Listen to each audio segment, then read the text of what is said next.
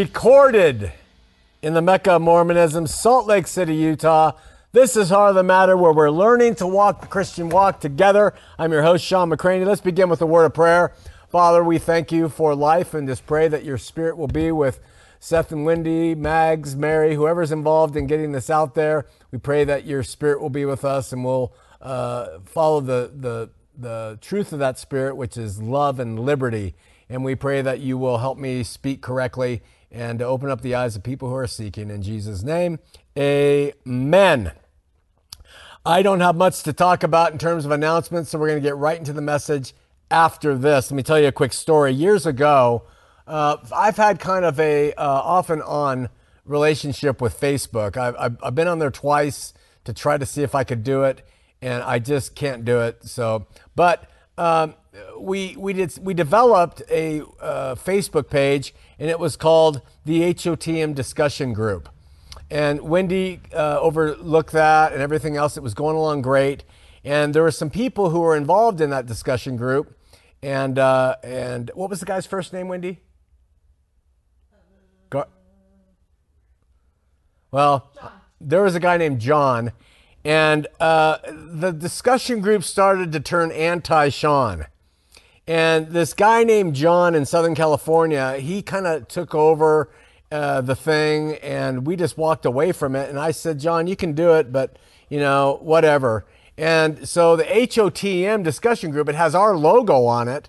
I said, you can do it. Well, I went back to him when I saw what they were doing with it, when they became so anti. And I said, hey, John, I'd like you to cease and desist operating that thing. And he said, okay, I will. And then he t- emailed me a couple days later and said, no, I'm not gonna.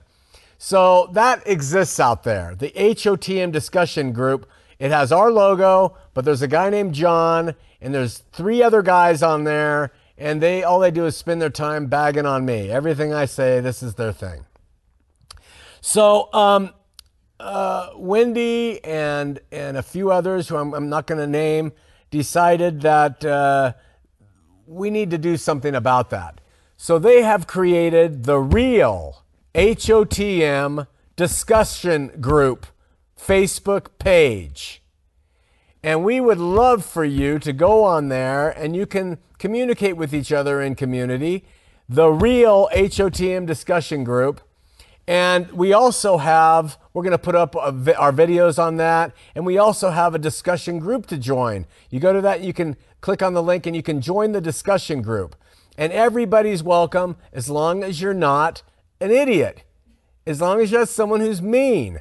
You can say what you want, and, and Wendy and others are going to police that thing and they're going to watch over it. But we wanted to confront that phony HOTM discussion group because uh, they represent themselves as us in at least their, their uh, iconography. And now we're giving you the real deal. So if you're a Facebook person, and most of you are, get on Facebook and go to the real HOTM discussion group, join it, start posting, and have at it. Uh, most of you know that I've changed my mind on the Trinity over the past few years. When I came out of Mormonism and into a relationship with uh, Yeshua, I was taught the Trinity. Uh, even then, I think I misunderstood what it really was how it's actually defined, which is quite common in Christianity today. James White, he admitted to me uh, on our show that most Christians have the wrong idea of the Trinity when they try to define or explain it.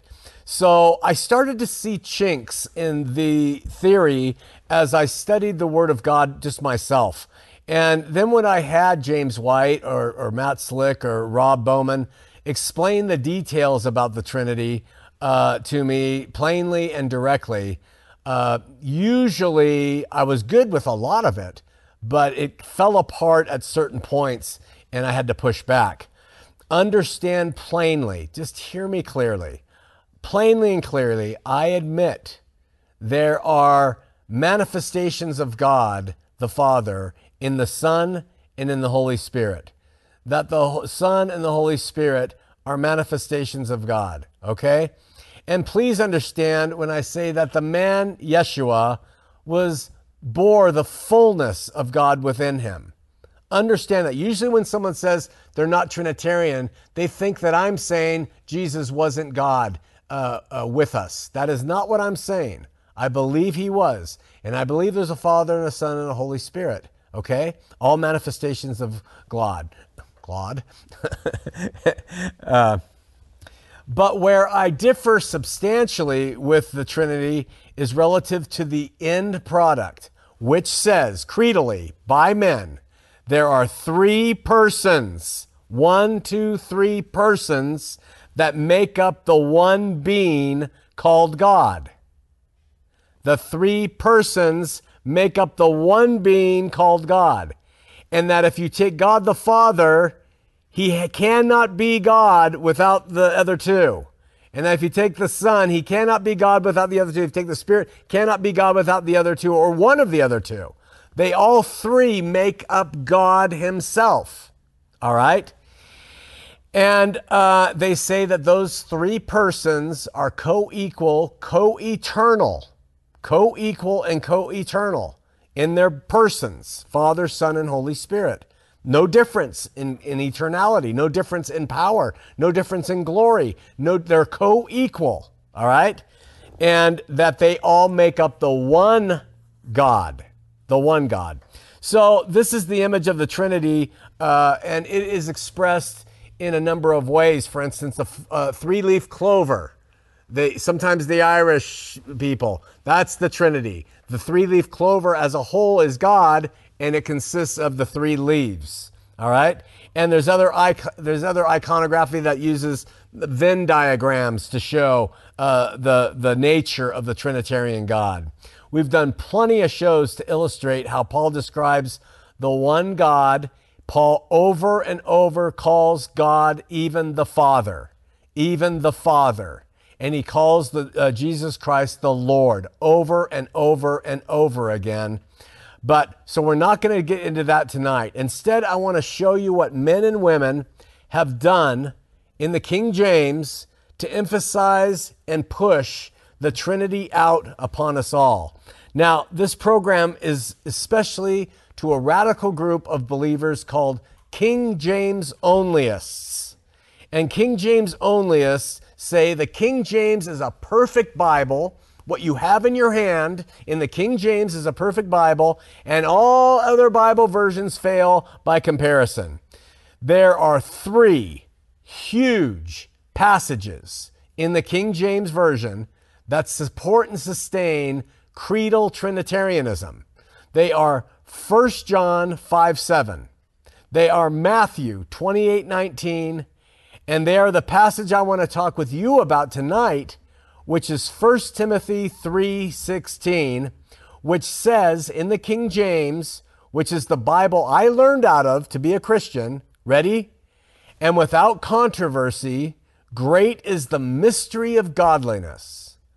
God was manifest in the flesh, justified in the spirit, seen of angels, preached unto Gentiles, believed on in the world, received up into glory. Pretty great passage, isn't it? And it seems to really explain for us not only what Jesus did and went through, but it straight up refers to Jesus as God before going through and doing all that he did. That's what it says. God was manifest in the flesh. So it starts off with the birth of Christ. It says God was manifest in the flesh. Now we have other passages of scripture that tell us about Yeshua, Jesus, being God with us, right? We know that Isaiah 9 talks about him as God, and we know that Matthew 123 uh, talks about God with us in the name Emmanuel. That's a title. But there is, listen, a huge difference between God being with us and God manifesting himself in the flesh. Big difference between God with us and God manifesting himself in the flesh. We have no problem with the notion of God being with us in the man Jesus Christ. In fact, we will even say about other people, God is with him, God is with her. God is with them when they speak, right? We'll use that. So God being with us is not anything unusual. But this passage in question fully supports the man made Trinitarian notion that a being created as co equal with Father and Spirit named Jesus God, who is co equal and, came and manifested himself and then did all the things that Paul describes. That's what it's saying. Jesus God, right? God the Son, which scripture never says. God the Son manifested himself. That's what it's implying.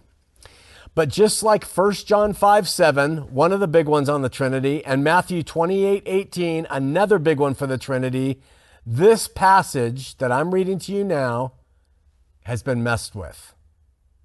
Doesn't that bug you? It bugs me. In what way? The passage is obviously speaking about Jesus, but where it reads, and without controversy, great is the mystery of godliness, God was manifest in the flesh, justified in the spirit, God should not be there. And let me explain how it happened. So I'm going to go to the board. Larry is going to follow me with great cinematic care. He's going to focus on me standing before you and explaining really quickly what happened. The Greek word for God is theos. Okay? There's another word oos, which is translated who or which. Okay? So you have theos or you have uh, os, which is who or which. So what happened is someone took os, which is an omicron. That's the, that's the O letter there. And the sigma, and they took that Omicron and they did something to it. They added a little mark on the inside of it. And by adding that little mark on the inside of that O that stands for an Omicron, which is pronounced ah, this became a theta, which looks like this. And a theta is pronounced th. So th with a sigma is theos. And so O theta sigma became an abbreviation for God. One little mark added to the middle of that Omicron. All right? Now, Larry, with cinematic precision, is going to follow me back to my seat, which is nice and sweaty. So, Let's quickly look at the external evidences to support what I'm saying. I just told you what happened. Now let's see if the external evidences support it. If you look at a Greek interlinear, that is where the Greek is, is described in the, uh, the text. On 1 Timothy 3.16, it verifies the fact that the word theos, meaning God, is not there. Instead, HOS, which means which or who is there. So the passage should read, and without controversy, great is the mystery of godliness, who was manifest in the flesh, justified in the spirit, seen of angels, preached of Gentiles, believed on in the world, received up in the glory. Who obviously refers to Christ, and that makes sense. Which was manifest in the flesh obviously makes sense. Godliness, not God. Great is the mystery of godliness, who was manifest in the flesh. That makes sense. If you look at a Greek lexicon of 1 Timothy 3:16, it verifies the Greek interlinear translation I just read. The oldest complete Greek New Testament in existence, called the Codex Sinaiticus, dates back to the 4th century, confirms what I just said. Theos is not there, only which or who is there. An Aramaic, Aramaic version of the Bible called the Lamsa Bible, dating back to the fifth, fifth century, reads the same. Jerome, St. Jerome's Latin Vulgate, dating to 405 AD, same. Armenian Bible, the Syriac Peshitta, the Coptic, the Net Bible, uh, which is a translation of the Bible by 25 scholars who are experts in, in the biblical languages and work directly with the best uh, manuscripts available recently, uh, all same, same, same. Theos, not there. It seems that the change occurred when someone sought to magnify Jesus as God, coming down in that third, second person, that man, that being, that person, not being, that person coming down, taking on flesh as uh, the second member of the Holy Trinity. When did this happen? The TCGNT, which stands for the Textual Commentary of the Greek New Testament, says this No uncial, that means uh, first-hand writing, manuscript. No uncial earlier than the 8th or 9th century supports theos. None.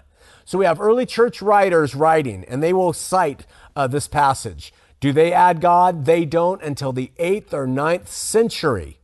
It's been messed with. Ancient versions presuppose HOS or uh or Omicron, who or which, and listen, no patristic writer prior to the last third of the fourth century testifies to the reading of Theos. No patristic writer prior to the last third of the fourth century. So we have Christ the first century up to 100, then we have 200, 300, and 400.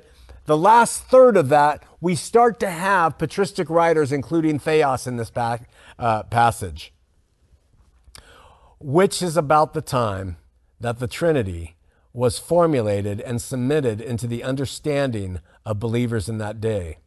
There's a Bible out there known as the Companion Bible, compiled by a guy named Bullinger in 1910. In its uh, notes in that Bible, this is what Bullinger writes about what happened to 1 Timothy 3:16. God, the RV prints he who and adds in the margin theos rests on no sufficient evidence. The probability is that the original reading was ho, which, uh, which, which means which, with the Syriac and all Latin versions agree with mysterion, meaning the mystery. The Greek uncial being O, some scribe added the letter S, making OC, he who which thought he made, which he thought made better sense.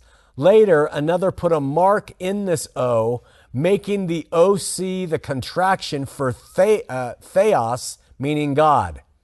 This marks in Codex A in the British Museum is said by some to be in different ink.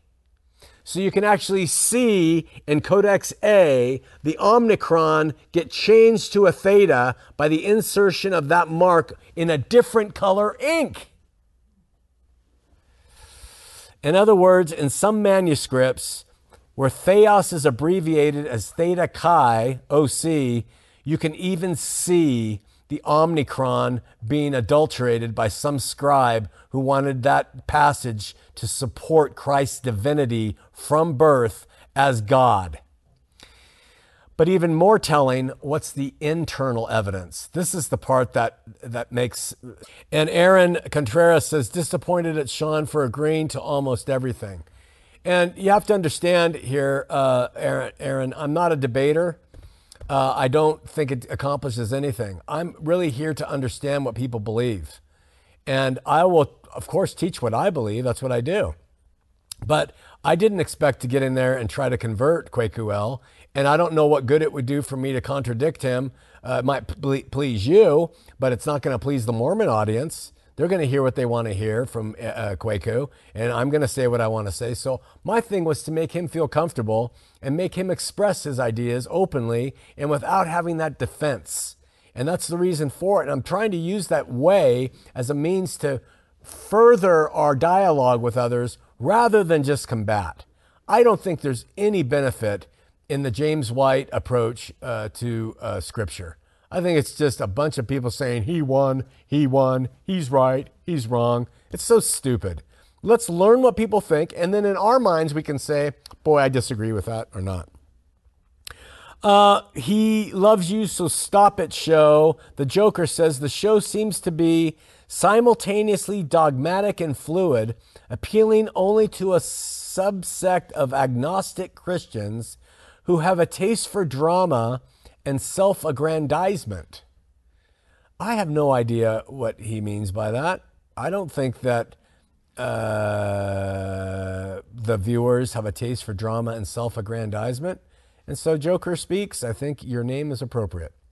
Uh, Holly Draper, I love you, brother Shawn. Thank you for those involved. Years of service, talking about the show uh, ending live. Uh, Shawn's uh, love for the ministry has changed my life, my walk and heart, and to learn His word, to know Him, shifts every perception within. Thank God, keep growing. To and that's to all the staff and everybody else who has helped Heart stay on the ground. Uh, Mary Ann Emerson, Wendy cuts out show pieces and puts them up on uh, to you guys to watch. For some reason, she seems fascinated with putting the segments where I'm my fattest, my hair looks most ridiculous, and I'm wearing my fuggliest shirts possible. But she always does that every time. Anyway, she put up the Mormonism Living Prophet Trumps a Dead One show. And Mary Ann Edmondson says, Does this mean the words of President Nelson are more important to the words of Prophet Joseph Smith? Yes, it does. It does. But Nelson's not going to contradict much of what Smith said, so they don't ever have to worry about that. But if Smith didn't talk about doing one thing and Nelson does, then they trump, Nelson trumps the dead prophet. Follow what the living prophet says. Good question. Uh, someone said makes sense to me relative to the show about Cain and black skin. And then on Mormonism, loving living prophet trumps a dead one uh, design course says take away the money and lifestyles, and what has any one of them done since Smith? Zero. Have you noticed they only threaten the backsliders of LDS? They offer no insight into the future, but just dally around with the love card if you stay loyal. They introduce the idea of scripture mixed with poo, mixed with poo, uh, but they say that the, the to the world, how can we be accused of Scripture with pew when we are the ones who highlighted its existence? Your enemy since kindergarten was the first to use such a tactic, or have you forgotten? All right, there's that comment. Not much to say. Uh, S. Chris says uh, from Randy's story. I this was a recent clip. I wasn't. I was still obese, but I was wearing a nicer shirt and my hair sheep, he said, Do you love me? Love for Christ. However, I totally agree with the points he's making. The pastoral position as we know it today is being abused and misabused by some people, and we need to get rid of that, especially what's now called celebrity pastors. Christians in leadership position or positions of influence should ultimately point others to Christ and his word. God bless. That's his comment. Shawn, according to you, nobody goes to hell. Dang it. Nobody goes to hell. Um, and let me comment on that if I can get back to it. No repentance necessary. That's relative to Randy's story. And this was from Atnan Luca. Listen, hell was a reality. It was, it was called Sheol by the Jews, it was called Hades by the Greeks. What does it mean? It means the departed place. It means the covered place. It means the grave. That's what it meant. Okay? And it was a place of great mourning or great rest.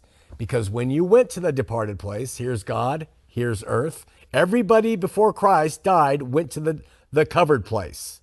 Covered, right? And they went either to the paradise part or they went to the prison part. Prison, not fun. Gnashing of teeth not a good place. Dark, ugly, not the fiery place. Okay? And then people who died in faith, Abraham, went to Abraham's bosom, the paradise place. All of that before Jesus dies. Jesus dies. He resurrects. He ascends to the Father. He promises to come back. He comes back with vengeance upon those who didn't receive him from his own and, re- and glory with those who received him. And guess what it says in Revelation? He took hell, he took Sheol, and he empties it. He took it with him. It does not exist anymore in that state of when you die, you go to the uh, place of, of mourning and suffering. All right? You go to a place that is fitted for you according to the life that you live. Did you receive Christ? Will you live with God? Will you not live with God? That's what it amounts to now. But the idea of the hell of people going in there forever burning, uh, forever and ever and ever, it's even misunderstood in what it really was. It was just the covered place. That's all it was. But it is done away with. Hell gives up her dead, it says in Scripture. And I believe that happened. So, um, nobody goes to hell. That's correct. That's right. Because that's what Scripture says, not me. The second thing is no repentance necessary. All right, listen, it's really simple the concept. Religion teaches repent and then you'll be worthy. Christianity teaches receive Christ through faith and then you're worthy and then you'll repent. What does repent mean? It means you change your mind. Repent does not mean you change your action. It means you change your mind. So, in the Christian sense, I believe in Christ Jesus. I have uh, received him by faith. My life changes. I then say, I repent for uh, looking at porn, right? I repent of that. And then I look at it again. Do I know when I look at it again that it's not right? My mind knows it's not right, but my body's weak. So my mind has changed about porn, but my mind, but my body hasn't conformed yet. So you can re- have repented in the Christian sense while still being involved in the activities that are bad. In the religious sense, if you have to repent, what they're saying is change your mind and your actions. So what they're saying is repentance means change your mind and actions, and then you will be worthy.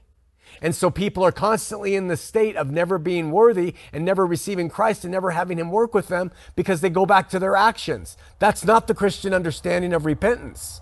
The Christian understanding, again, for emphasis, is you receive Christ by faith, He changes you, He gives you a new heart, and your mind is changed towards sin.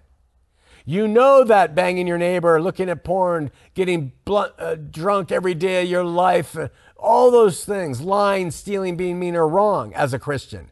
Sometimes your flesh fails. It doesn't mean you haven't repented. Your mind has. Now, if you show me a Christian who says, I have received Christ and it's okay to, to uh, do my neighbor, they're somebody who needs to rethink their thinking. But a Christian who knows who God is by the Spirit knows what sin is. It's just their flesh sometimes uh, fails. So that if you get the idea that repentance isn't necessary, it's based off that commentary, not the idea of uh, religion in and of itself. Uh, I talked about God in suffering in show 61B. Ex Broncos said, We go to dentists because we have sugary diets. Thousand years ago, people ate very little sugar and didn't need to brush their teeth. I don't know. I don't know if that's true. I mean, maybe true. It seems like it's true. It makes sense, but to not, I know they didn't have to brush their teeth, but did they have a full set of teeth throughout their life? If they ate, you know, I don't know. Did they ever get decay? So I, I'm not sure that's completely true. Sarah says regarding Randy's story, sorry for your loss, brother, and it was a loss. Going off the air live, Steve Knuble says, We've known Shawn a long time. Thank you for always being there. Continue to be there. Once again, you've hit it out of the park. Agape love! Exclamation point. Vincent Swahil, uh, relative to Randy's story, says Mormonism describes the Catholic Church as the Church of Satan. As an evangelical, I think there's a lot about Calvinism, uh, about Catholicism that can and should be criticized, but to call the entire church the church of the devil also means all their members are of the devil, and that is blasphemous. The apostles of the Mormon church should be careful about what they're saying, especially when you think you speak on behalf of God or gods, which is, I'm not sure what they believe. Um, I won't say more on that. Uh, but just let you know that when I look at commentary on scripture relative to Catholicism, evangelicals, I think the Mormons borrowed it from evangelicals, that the Catholic Church is the spawn of Satan. That the Catholic Church, and they make the Catholic Church fit in many, that's the Protestant way. So I think the Mormons borrowed it from them. Uh, Ken Olson says to Randy's story, meth is no joke. It destroys both body and soul. Sorry for your loss. If you don't know what we're talking about, watch Randy's story. Uh, that's up on uh, available to you now. Love this brother. You're so right. Says seek find. Um, Seth's logo editorial speaks volumes. Sir Les says that regarding religious manipulation, show 37B. D- Seth, do you remember what your editorial logo was? Ah, it's the waving of the white handkerchief. Uh, very well said, Sir Les. Good job, Seth. Um, Spicy Beans, not my favorite name, says, relative to He Loves You, so stop it. Thanks for all you've done. Been there the entire time and not going anywhere. Awesome. Thanks, Spicy Beans, which I'm kind of embarrassed to even say. Um,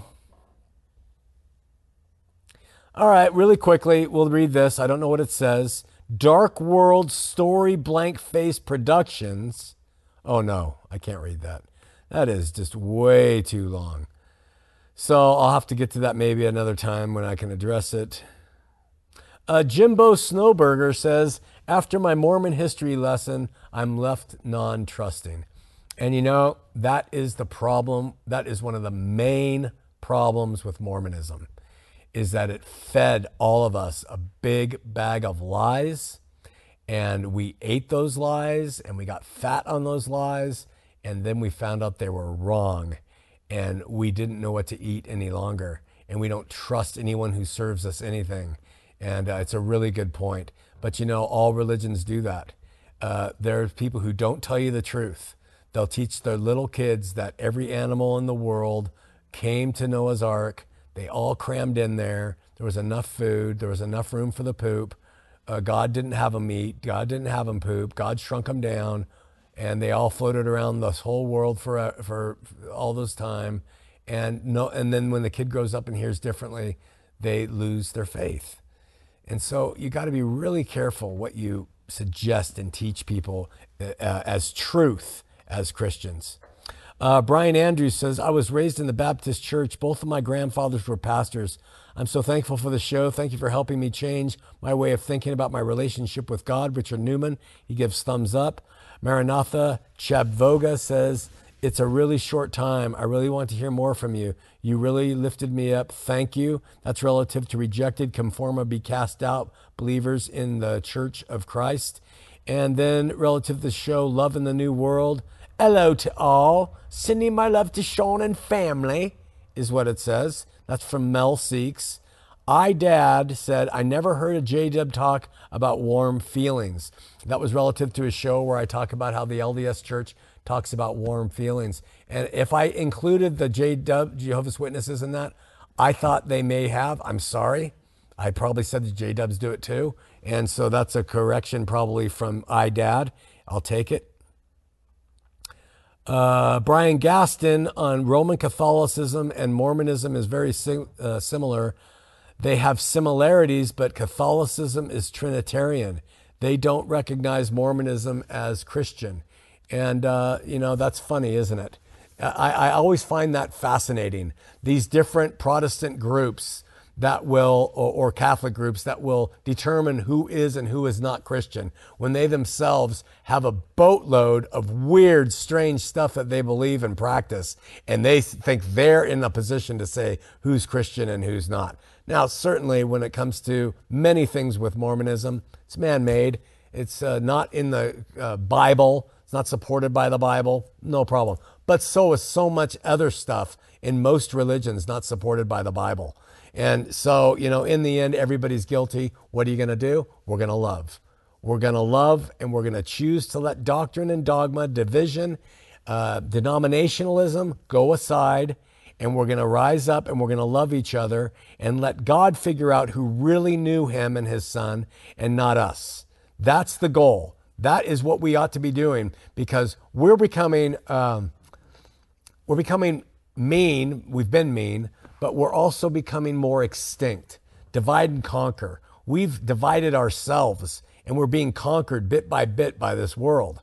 And so I think it's time for us to mature Get rid of our debaters who love to go around and be master debaters and tell everybody they're wrong. Let's let those guys go off on their own island.